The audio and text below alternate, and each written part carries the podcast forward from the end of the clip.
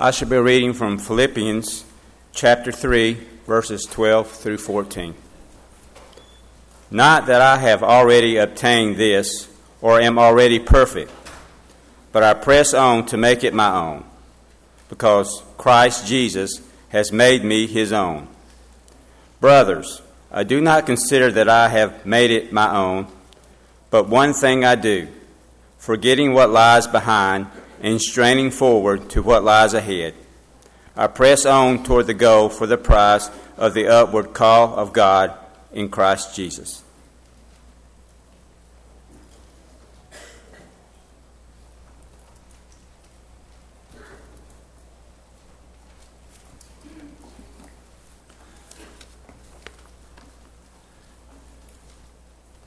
I really believe that uh, to fully appreciate the words of our text, you have to go back and read the first two chapters of, of this book of Philippians and all the way uh, verses 1 through 10 of the third chapter in order to really get the backstory for what Paul is saying and what he means and how, how much it means to him in the verses that Greg just read because Paul, the Apostle Paul, especially, I mean, if you don't read the first three chapters, at least start back in chapter 2, verse 5, where he begins with, uh, Have this mind in you, which was also in Christ Jesus.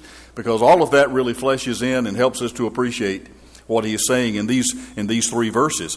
Uh, Paul's overwhelming desire was to know Christ in the most intimate spiritual sense of the word. I mean, he really wanted to know Christ in that sense, that not just know about him, but to be able to know Him, to be able to share in His affliction, to be able to, to walk each day knowing that His primary relationship in this world was with the Lord Jesus Christ. I believe we can say that that was His magnificent obsession. And after speaking about that determination to be like Christ, he wrote the words of our text. I want us to look at this closely this morning. You can feel absolutely comfortable and just keeping your Bible open to Philippians 3, verses 12 through 14, because that's where we're going to, to, to park this morning for just the next few minutes. Because it is in these verses that Paul gives us a four step program or plan for spiritual growth. And that not only worked in his life, worked in the lives of the Philippian Christians to whom he was writing this letter, but I think you'll find that 2,000 years later, it still works in a remarkable way in our lives if only we'll make application of these four steps. Step number one is so maybe a little surprising. The first step in Paul's program for spiritual growth was dissatisfaction. Paul wanted us to know that he was dissatisfied with his current spiritual stature. And that's surprising because I think most of us look at the Apostle Paul as a spiritual giant who really didn't need to grow and didn't need to make any improvements. I mean, that, that seems a little strange to us. Because if I were to ask you to name the top five Christians on your list I'm pretty sure that the Apostle Paul would be somewhere on that list. I'm absolutely certain that he would be on mine very near to the top. Because we all know that Paul was a splendid example of Christianity, and yet he was, he was dissatisfied with his spiritual progress. Paul said, I'm not, I'm not where I want to be. I still have some growing to do. In fact, he even begins the text with that uh, acknowledgement that I have, I have not yet apprehended. I have not yet gotten to where I need to go. I'm not yet in the, in the land of promise, spiritually speaking, in terms of my growth in Christ. And, and it's imperative that we appreciate that that's, that was the way he viewed his own spiritual standing. He knew that he still had a lot of growing to do. And I think that ought to be a lesson for us too. Step number one in our spiritual growth is to be dis- dissatisfied with where we are. Because what's the only other alternative? If I'm satisfied with where I am, then I'm not going to be trying to grow anymore. I'm just going to stop where I am. Someone has said that the Christian life is like an airplane. When you stop, you drop. And that's exactly right. Paul knew that even before the days when airplanes were invented. So if we're satisfied with our past and our present performance, then we pretty much eliminated the possibility of ever doing any better. In fact, I think there's a word for that, and the word is complacency. Paul did not want to be complacent in his spiritual life. He did not want the Philippian Christians to be complacent to be satisfied with where they were and determined that as long as we stay the course and we stay where we are and stay doctrinally sound, then we're okay before God. No, Paul wanted them to grow and he wanted to grow and he wants us to grow even today. Much like the man who went to talk to his friend one day, the man was terribly depressed And, and, and after the friend had talked to him for a few minutes, he realized that most of his discouragement centered around his job situation. And he said, Well, tell me what happened. He said, My, my, my boss just really chewed me out the other day. And he said, uh, told his friend, I can't understand it because I'm, I was the top salesman in our agency last month. And when I received notice that the boss wanted to see me in the office, uh, I thought he was going to compliment me. But when I got there, instead, he laid into me for not living up to my potential. Well, it so happened that a few days later, that friend to whom he had talked had opportunity to talk to the young man's, uh, the young salesman's boss about how he was performing. And, and he said something I think very insightful. He said, Larry is one of our best salesmen, potentially the best salesman I've ever known. But he has one glaring weakness, and that is he has the tendency to be satisfied with his performance. And if I didn't work his case occasionally, he wouldn't produce at all. And I have to ask this question Does that sound at all descriptive of our own spiritual standing and our own spiritual performance and production. A certain degree of dissatisfaction is absolutely necessary to making spiritual growth. Again, if you're satisfied with where you are and you feel like that you have arrived and that there's no need for any further progress on your part, then you're destined to stay right where you are or even begin to start taking some steps back. When you become thoroughly satisfied with your spiritual stature, then Paul says you have signaled the end of your spiritual growth. I think just in the last week or two, we looked at 1 Corinthians 10 12, where Paul said, Wherefore let him that thinks he stands take heed lest he fall. So when you feel like that you are there, that you have already arrived in the land of promise in terms of your own relationship to God, then guess what? You haven't even really begun the journey yet. Step number one in Paul's program, his plan for spiritual growth was to be dissatisfied with where you are right now. Here's step number two. If you'll look very carefully at our text, I think that you'll see it here, and that was singleness of purpose. Paul said, This one thing I do. That tells us that not only was this on Paul's list of priorities to make sure that he was growing spiritually every day, but that it was at the very top of his list of priorities. It, it held the number one spot. Paul said, This one thing I do. So whether he was mending nets or writing a letter or preaching a sermon, he was driven by one all consuming purpose, and that was to become like Christ and then to be able to share Christ with everyone around him. And unless being Christ like is first place in our lives, there isn't much chance that we're going to succeed as Christians. I'll just be honest with you. Because Paul is communicating that in a lot of other things in our text. We've got to realize how important this one thing I do is in Christian life. It also means that we need to be very careful that we don't spread ourselves too thin. Now, I'm going to talk about that in just a moment, but I want to get the concept in the forefront of our minds first.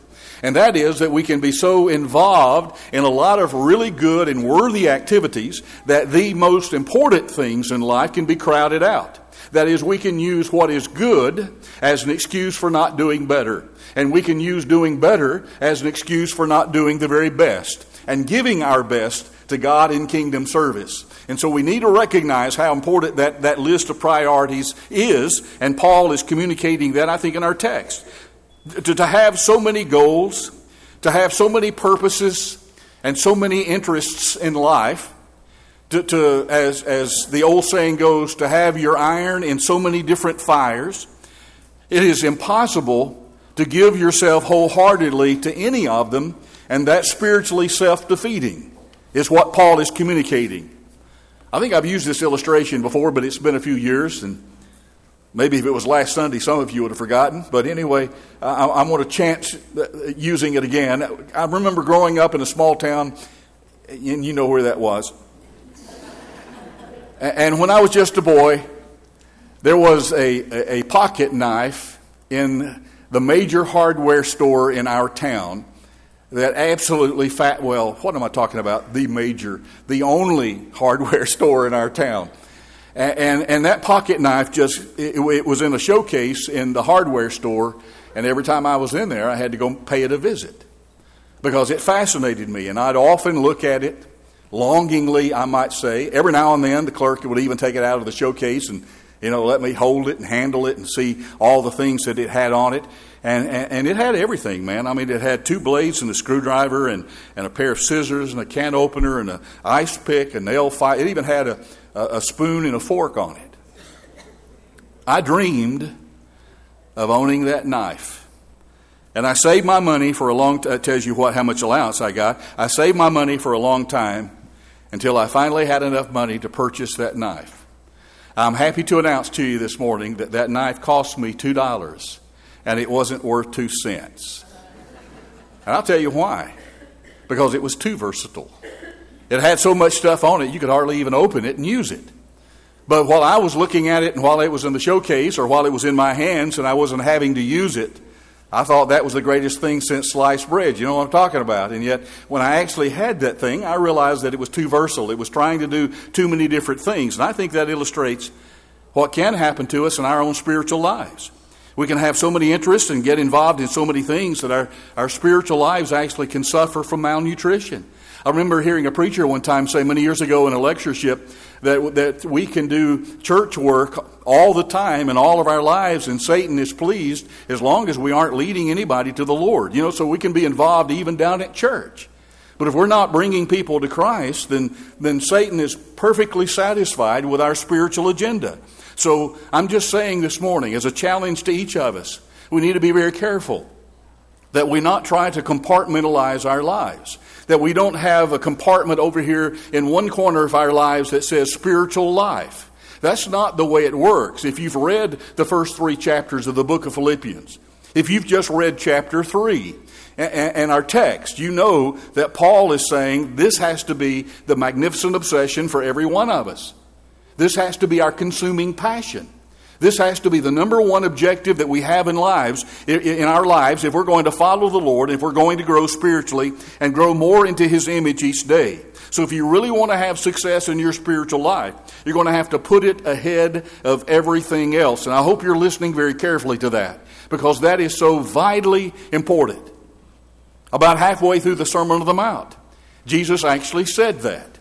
So apparently it was important to him. He wanted to communicate that to those that were gathered there on the mount, those disciples of his who had already said, I'm going to follow this Jesus. And, and I remind you that Matthew chapters 5, 6, and 7, which comprise the Sermon on the Mount, was primarily delivered to those who were already disciples. Now, I suspect that there were people who had not yet made that commitment that were there, but clearly what Jesus said was addressing those who were already disciples.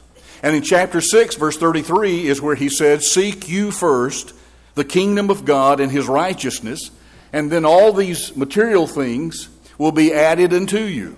Make sure that you don't have the cart before the horse in your spiritual life. Make sure that you're seeking first, not just seeking the kingdom. You see, we can, I think, placate ourselves and rationalize and justify having the wrong priorities as long as the kingdom is somewhere on our list. And that's not what Jesus said, and that's not what Paul is saying in our text. He isn't saying you need to have kingdom business somewhere on your list of priorities. No, Jesus said you seek it first. That's the only way that you have then the promise of God that the material things will be added to you. I think even church members sometimes are, are laboring under the impression that if I, if I really seek for material things and financial security in life, that the Lord is going to give me what I need spiritually. And no, it, it really is just the other way around.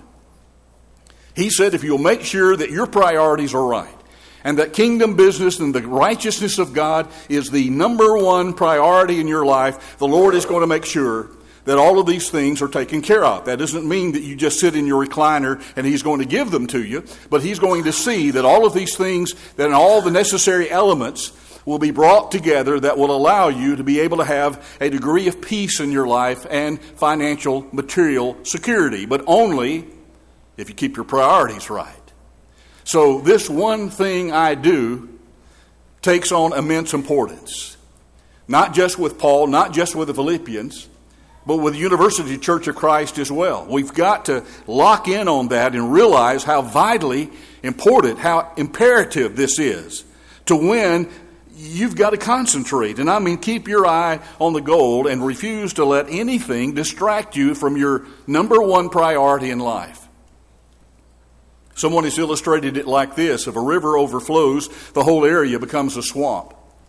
But you can take that same river and dam it up and control it, and it become a source of great power. We call it hydroelectric power.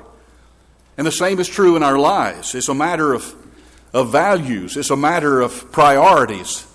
So I'm just asking you this morning from my heart to yours what is it that you are living for? Not just what are all the, the what is the variety of things that you're doing with your life and how are you occupying your time? I'm asking you this morning, what are you living for? What is the ultimate purpose of your life? What is the meaning of your life? If someone were on the street in Montgomery, Alabama were to ask you when you leave this building this morning, what is your life all about? What is the most important thing to you? What is the most important thing in your life? When you truthfully can answer those questions, you're going to have a pretty clear view of whether or not you're going to succeed in your spiritual life. So, Paul's second step was singleness of purpose. This one thing I do. Here's the third step in his program for spiritual success, and that is, and, and, and maybe this is the toughest one so far, it's, it's forgetting the past. It's being able to take those things, the mistakes that we have made in our lives, to appropriate God's forgiveness the way that He has directed in His Word. We'll say a little bit more about that later on as well. But also to re- realize that while repentance takes place in the mind in the heart of man, forgiveness takes place in the heart of God. And the only way that we can know that God has truly forgiven us and wiped those sins, those mistakes, those transgressions out of His ledger book is to take His word for it. And that can be very difficult to just take God's word, to know that these sins have been forgotten by God. But Paul is saying if you're going, if you're going to succeed spiritually, you have just got to do that. And who would be better qualified than the Apostle Paul to be able to give us that challenge? I mean, you think about what Paul had done, the foremost persecutor of Christianity. And now here he is, probably the foremost proclaimer of the gospel of Jesus Christ. Paul had lots of things in his past that he desperately needed to forget. In fact, he had to forget those things. If he was going to be able to cope emotionally, psychologically, as well as spiritually with his current life, he said, Forgetting what lies behind, I press on. Isn't that great therapy? I mean, and not just therapy, not just to make us feel better about ourselves, to know that our mistakes have been forgotten by the sovereign God of heaven, but also to know that the only way that we're equipped to be able to live successfully today and tomorrow and the next year and the next year until the Lord comes back is to be able to say with Paul, I'm forgetting the things which are behind and I'm pressing on. I mean, if any past experience is keeping you folks from living victoriously, then you have to forget it. The past should be a guidepost, but it can never be a hitching post. And you know what I mean by that. Paul's past was just checkered with shameful deeds. He had persecuted Christians. He had even used his authority to have some of them executed, I mean, put to death. There were people whose blood was on Paul's hands. And nobody knew that better than Paul. And unless he could forget those things, he was never going to be a productive Christian.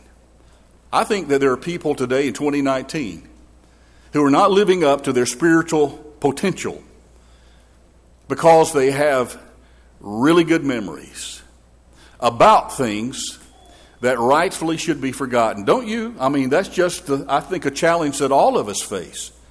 So if you're normal, there are some things in your past Maybe not to the same degree as the Apostle Paul, but every one of us this morning who have lived long enough on this, on this globe, we've got some things in our past that we're ashamed of. Things that we do not want to have laid on our shoulders and, and us still be responsible and accountable for when we stand before the God of heaven. I'll guarantee you that. I think every one of us would agree with that statement. So you need to seek forgiveness of those wrongs, and then you must forget them. And I hope that you will take that and deposit that in your spiritual bank. One of the great beauties of Christianity is that God gives every one of us a chance to start over again. Isn't that right?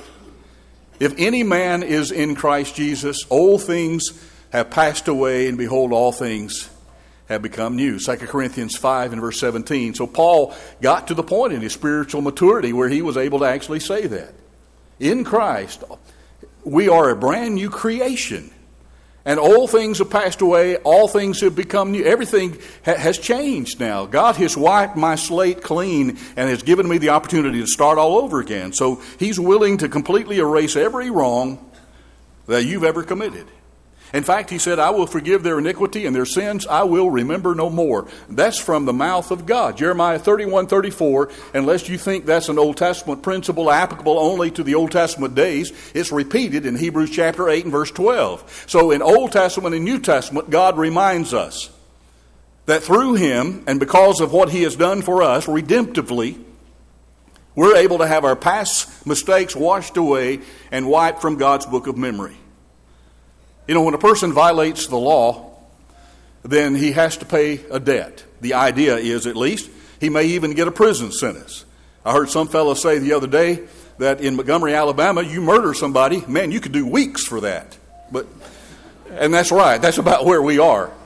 But sometimes you actually have to spend some time in prison because of some violation of a, of a, civil law. But after serving that allotted time, we oftentimes hear this phrase he or she has paid their debt to society.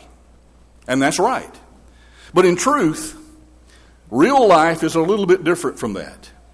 If a person has done something for which they have had to spend some prison time, the reality is that that's always going to be somewhat of a blot on their record. Now, that doesn't mean that God can't and won't forgive them. That, not at all. We know that God can forgive anything that we're willing to repent of and make right. So I'm not saying that God won't forget. I'm saying that we live in a society where people have long memories. And so someone who has had that kind of record may find it hard to get a job or to get credit or to hold public office. That's just the reality of the consequences of, of, of a crime that's that serious. But I'm here to announce to you the good news of the gospel. With God, the situation is completely different. When Paul was ready to change his life, when he literally saw the light on the road to Damascus and realized that everything that he had been doing up until that point was not what God wanted him to do, he had been persecuting the very people of God. He was man enough, mature enough, had sufficient integrity of heart to acknowledge that. And Ananias was sent to that Saul after three days of prayer and fasting. And what he told him was the very message of God I want you to get up, Ananias said, and arise from, from where you are and be baptized and wash away your sins. That had to be the greatest news Paul had ever heard. You mean I can just have my sins washed away? In the blood of Jesus Christ, where we contact His blood in the act of baptism, Romans chapter 6, verses 4 through 6, teaches us very clearly that as many of us as have been baptized into His death, or have been baptized into Christ, have been baptized into His death. That's where we contact His blood. And then we're raised to walk in a newness of life. Those are Paul's words in Romans chapter 6. So we're able to start our lives all over again. God, God is different. God is not going to hold this as a blot against our character or in, in our record for the rest of our lives. And at that point, Paul was completely forgiven by God. His past was forgotten by God, and his sins were completely obliterated. He was never going to face them again. Paul would never, ever again be accountable to any of those sins that he had committed up until the point when he was baptized into Christ. And I'm just here to announce to you this morning that God offers us the exact same thing. And aren't you glad?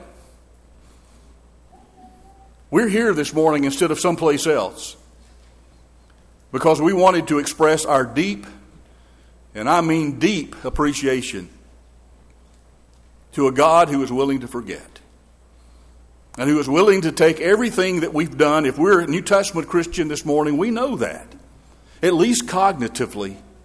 But I'm just asking us this morning to allow that to bury very deep into our hearts and not just into our heads, to realize that we serve a God who is willing to wash away every one of our sins, to infer the righteousness of, of His Son into our lives. We'll never be worthy.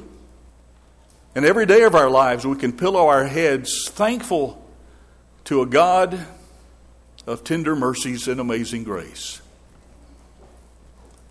It's so important that we come to that point, point of recognition. So when we place our faith in Him and we repent of our past sins and we're baptized, all of our, all of our sins are forgiven. Man, that's easy for a preacher to say, but very hard for us to actually wrap our brains around. It's, it's been that way from Acts 2.38, from the day of Pentecost forward. That if I'll just turn my back on sin and repentance, I'll confess Jesus as God's Son based on my faith in Him, that I really believe that Jesus is God's Son, and I'm willing to confess that and be baptized. The blood of Jesus Christ will wash away every one of my past mistakes. Now, if we're going to succeed in, in living the Christian life, then we're going to have to accept God's offer of forgiveness and we're going to have to forget our past. Step number four, and the last one, at least in our text, in Paul's formula for spiritual growth, is to press toward the goal. So it isn't just enough to turn your back on the past and say, I'm forgetting, I have determined to forget all the things that I've done and all the things that hurt God's heart. But now I'm going to spend the rest of my life doing better. So that's where Paul says, I press on toward the goal for the prize of the high calling of God in Christ Jesus. You know, it's a picture of a man running down the home stretch, the sprint at the end of a distance run, the tape that marks the end of the run is right in front of him. He's straining, he's leaning forward, he is spending his last ounce of energy to, to win the race, to be able to finish that race. And Paul was giving everything that he had to become more like Jesus, straining to reach his full spiritual potential. That's the idea that in the imagery that comes forth when he says, I press toward the goal for the prize of the high calling of God in Christ Jesus. Paul was giving everything he could to fulfill, live up to his full spiritual potential. And I have to ask, because this isn't just a history lesson this morning, are we doing the same thing right now in our lives? That is the price for spiritual success, and it's the reason why so many of God's people are not winning. There are too many things that are more important to us. Let me assure you, you can be spiritually successful. I mean, we have God's guarantee in virtually every page of this book that that is the case, but not unless not unless we want this more than anything else in the world. Christianity cannot be fifth or sixth on your list of priorities. Church membership can't just be another item on your date sheet. It have to be first, or you won't succeed at it. Either Christ means all to you, or he means nothing at all.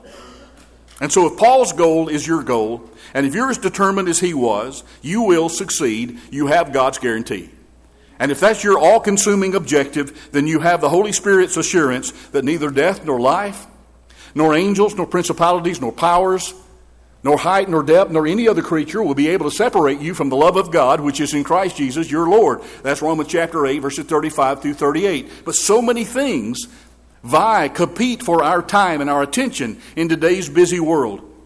Where does the Christian and how does the Christian fit all of this in to his or her schedule? Well, for some, it's just something to be taken and to be done on Sunday, kind of like taking your vitamins in the morning. Let's go to church. We'll take care of the spiritual aspect of our lives, and we'll go home and we'll carry on as if nothing really important has happened and the other six days are crammed full of other interests and demands, and little or no attention is given to the spiritual. That's the danger that Paul says, I want to challenge you and to shake you out of. And as your friend this morning, I have to tell you that you'll never succeed in your spiritual life unless you are willing to truthfully and objectively examine your life in order to be able to firmly set your spiritual direction in life. Now, here's about the most scholarly thing I'll say this morning as we wind this up. In a Peanuts cartoon, is everybody with me? Have we elevated the level of scholasticism from this pulpit? In a Peanuts cartoon, Lucy asked Charlie Brown, You know what the trouble with you is, Charlie Brown? And he said, No, and I don't want to know. Leave me alone. She shouted after him, The whole trouble with you is you are not willing to listen to what the whole trouble with you is. And that's about the way it can be with some of us. We don't want anyone telling us what the trouble with us is. It's too painful. It, it, it punctures our pride and it wounds our ego. They may move, force us to move in a direction that we don't really go, want to go. It's not in our comfort zone. But it is spiritually profitable, Paul says, to face the facts about ourselves to really know where you stand in your relationship to God and to the Lord Jesus Christ. We cannot grow until we're willing to first examine our lives closely. As Socrates said, the unexamined life is not worth living, and we'll talk more about that, Lord willing, at 5 o'clock. So I have to ask are you living up to your spiritual potential this morning? You may sense failure because you haven't adopted a clear cut plan for spiritual growth like Paul did, one that you will stay with, and one that will take precedence over everything else. Paul has given us a plan, and I really hope that you'll put it into action. Let's, let's run through it again very quickly. Number one, in a nutshell, he said you have to be dissatisfied with your current spiritual stature. If you're totally satisfied, then you've eliminated the possibility of further growth and development. Number two, Paul says, you have to have singleness of purpose. Everything that you do in your life has to contribute to your one aim of being like Jesus. Number three, Paul says you need to forget the past. Obtain the forgiveness of your sins by God's plan. Do it the way God said do it, and then you forget those sins. There's nothing more that, that you can do about your past mistakes. God is willing to forget them, and Paul is saying in our text, then you need to be willing to do the same thing. And then finally, push relentlessly toward the goal. Give it everything you have. Let absolutely nothing stand in your way and make no move spiritually without first considering how that it contributes to your goal of living for Jesus Christ. And maybe that's what you need to be doing this morning, starting right now while we stand and while we sing. I define no more. I